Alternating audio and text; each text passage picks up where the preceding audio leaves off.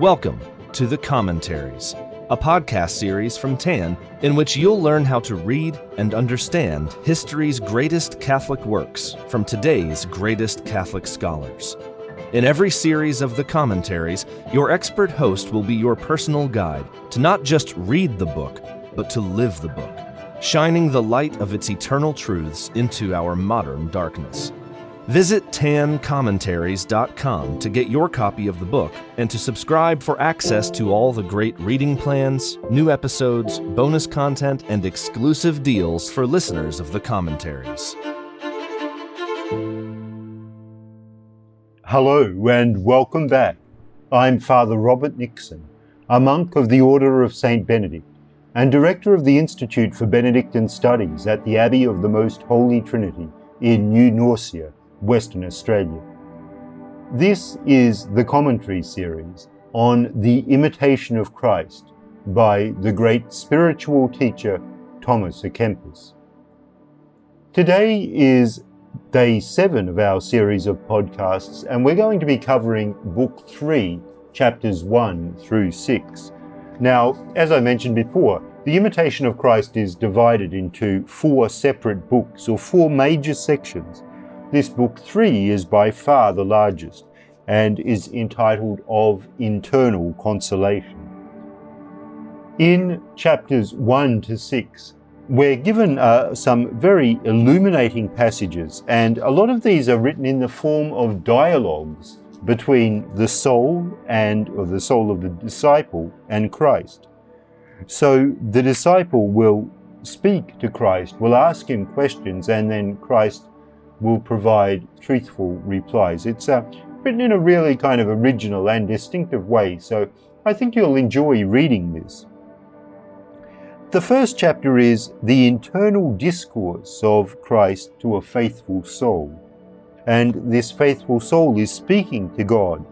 He begins by saying, I will hear what the Lord God will speak to me. Blessed is the soul who hears the Lord speaking within her, and from his mouth receives the word of comfort. Blessed eyes, which are shut to outward things and attentive to the interior. Blessed ears, indeed, which hearken to the truth itself, teaching within, and not to the voice which sounds without.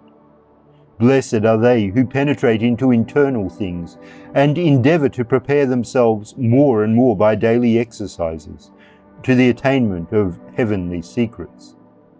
Blessed are they who seek to be wholly intent on God, and who rid themselves of every worldly impediment. And now, to this wonderful declaration, Christ replies, Thus says my beloved, I am thy salvation, thy peace, and thy life. Abide in me, and you shall find peace. Let alone all transitory things, and seek things which are eternal. What are temporal things but deceit? And what will all things created avail thee, if thou hast been forsaken by thy Creator? Cast off then all earthly things, and make thyself agreeable to thy Creator, and faithful to him, that so thou may attain to true happiness. And this wonderful chapter is kind of a recapitulation of what's been said so far, that we need to turn towards the internal to the eternal, to the divine, and put aside the external, the temporal, that means the passing things, the things of the exterior world. And uh, this is wonderful advice, which we can never fulfill completely because as long as we're in these mortal bodies, we can't disregard completely the exterior world, nor should we. But indeed, we need to focus our intention, our desire, the longings of our heart upon those things which are eternal. And in the prayer we read, Wearied with the demands of my senses, the tumult of my passions, and the inefficacy of my desires. I come to thee, O Jesus, earnestly to implore thee to recall my mind and my heart to their centre, which is thy presence and thy love. So, this coming back to the centre, coming back to the kingdom of God who lies deep within each one of us. In chapter 2, we continue this kind of colloquy or, or, discourse between the disciple and Christ himself. Chapter 2 is entitled The Truth Speaks Within Us, without noise of words. And the disciple speaks to Christ. He tells him, Speak, Lord, for your servant is listening. Let not Moses speak to me, but you, O Lord my God, the eternal truth, lest I die and prove fruitless, if I be only outwardly admonished and not enkindled within. Lest the word which I have heard and not fulfilled, which I have known and not loved, which I have believed and not observed, rise up in judgment against me. Speak then, O Lord, for thy servant hears, for thou alone hast the words of eternal life. And I think this is a wonderful declaration. He asks that he doesn't want to hear the voice of Moses, nothing against Moses, of course, but saying that the law of Moses represents the external demands of our religion. He instead wishes to encounter this internal, this ineffable truth. And this is the truth which sets us free because the commandments, as we know, are a useful guide for our life. But in themselves, they don't bring salvation. They're not a formula for salvation. They might kind of be a prerequisite for salvation, but it's Christ Himself who is the eternal truth, who is the authoritative word of God. And we're told that God speaks to the understanding by the light of His Spirit, and to the heart by His holy inspiration. All the prophets deliver in the Word of God. All the truths which preachers announce to us cannot enlighten the understanding nor touch the heart if God Himself does not speak to us by the motions of His grace. So, opening ourselves to the action of the grace of God and, and desiring it most fervently. In chapter 3, we're told that the words of God are to be heard with humility, and many weigh them not. In other words, many don't give them proper consideration. And Christ speaks here My son, hear my words, words most sweet, exceeding all the learning of the philosophers and the wise men of this world. My words are spirit and life, and are not to be estimated by the sense of man. They are not intended to gratify a vain self complacency but are to be heard in silence and received with all humility and great affection. This is so important that the words of Christ offer us this wonderful sweetness. And when we say the words of Christ, it means, of course, what he actually said as it's recorded in the Gospel, but it also means what he exemplified through his actions. One of the particularly important sets of words of Christ are the seven last words which he spoke on the cross. And I know that Tan has a, uh, a great book by Saint Bonaventure coming out upon these seven last words. I recommend that to all of you. I was very privileged to have the opportunity of translating it myself. But to think of these utterances of Christ as of profound and almost infinite meaning, we can ponder them very carefully. Take one sentence of Christ in the Gospel and make it your theme for the whole day. Then he goes on. But alas, for an unchangeable good, for an inestimable reward, for the highest honour and never ending glory, they are unwilling to take the least pains.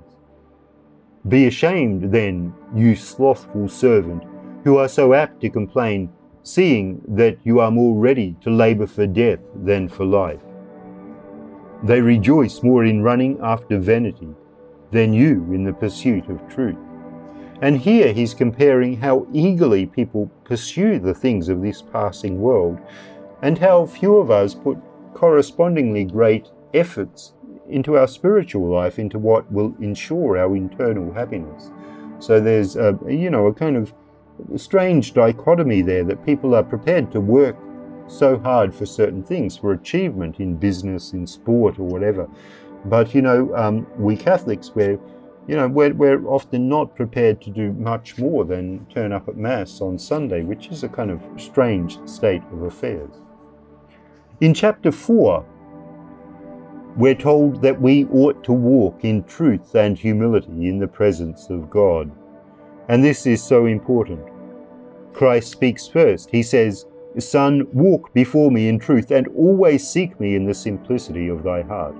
He that walks before me in truth shall be secured from evil occurrences, and truth shall deliver him from deceivers and from the detractions of the wicked.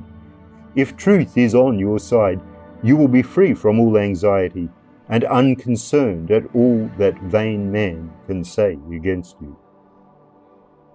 Then the soul, the disciple, replies to Christ, Lord, this is true. As thou say, so I beseech you, let it be done with me. Let your truth teach me. Let your truth guard me and keep me till I come to a happy end. Let the same truth deliver me from all evil affections and all inordinate love, and I shall walk with thee in perfect freedom of heart. And this is a recurring theme. You'll recall in the first book there was a chapter against inordinate affections. Now, inordinate affections are kind of misguided attachments to earthly things. And it doesn't mean we shouldn't have regard or respect for earthly things and certainly for other people, but our love for them has to be ordered in the context of this unbounded love for God, who alone is the perfect and eternal good. The next chapter then takes us on the wonderful effects of divine love. And if we think about it, this divine love is a splendid thing. It overcame, it overcomes everything, sin, death, and so forth. It finds its perfect expression in the life, in the incarnation, in the miracles, in the teaching, and above all in the death and resurrection of our Lord and Saviour. And we begin with the disciple speaking to Christ I bless thee, because you have given to me to be mindful of so poor a wretch as I am. I bless you and glorify you forevermore, together with Christ and the Holy Spirit, the Comforter to all eternity. For you are my glory and the joy of my heart. You are my hope and my refuge in the day of my trouble. But because I am as yet weak in love and imperfect in virtue, therefore do I stand in need of being strengthened and comforted. For this reason, visit me often and instruct me in your holy discipline.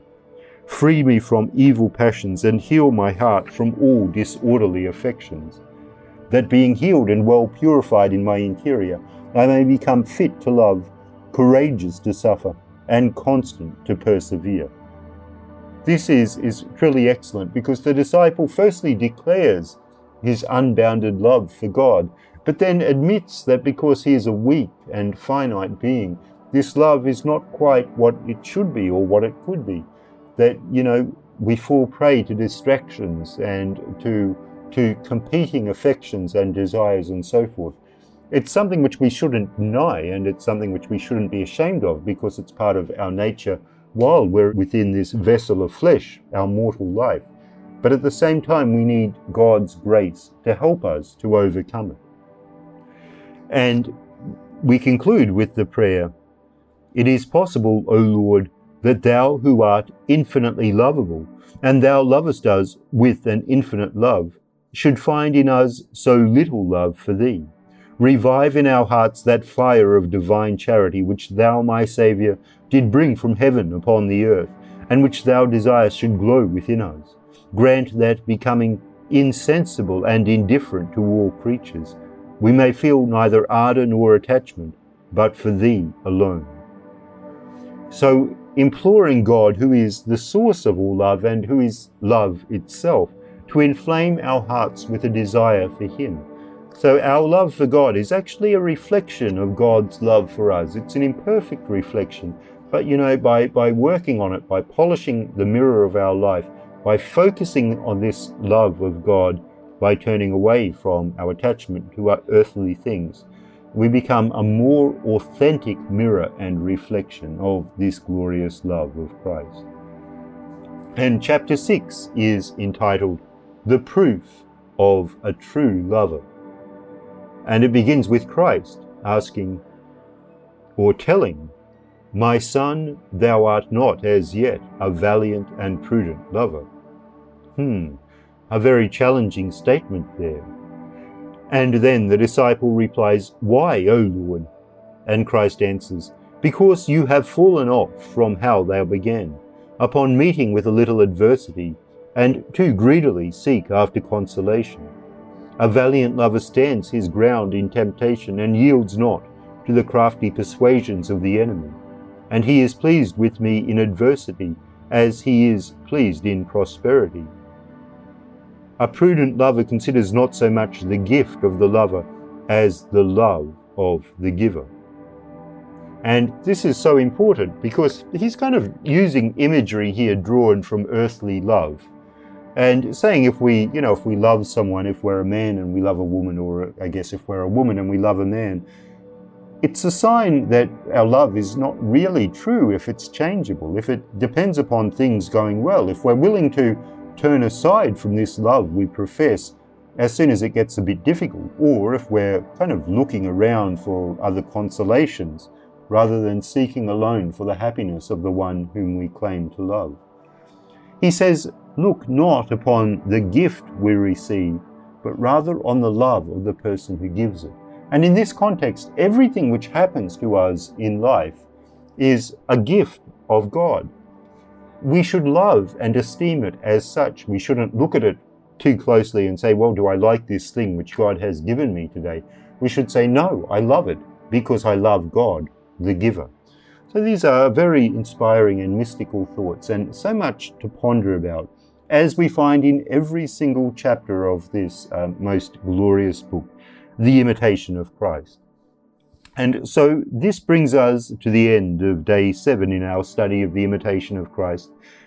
Thank you once again so much for listening and for joining me on this great journey into the mystical life. Next time, we'll continue our discussion looking at Book 3, chapters 7 through 12. Until then, may Almighty God bless you richly with every grace.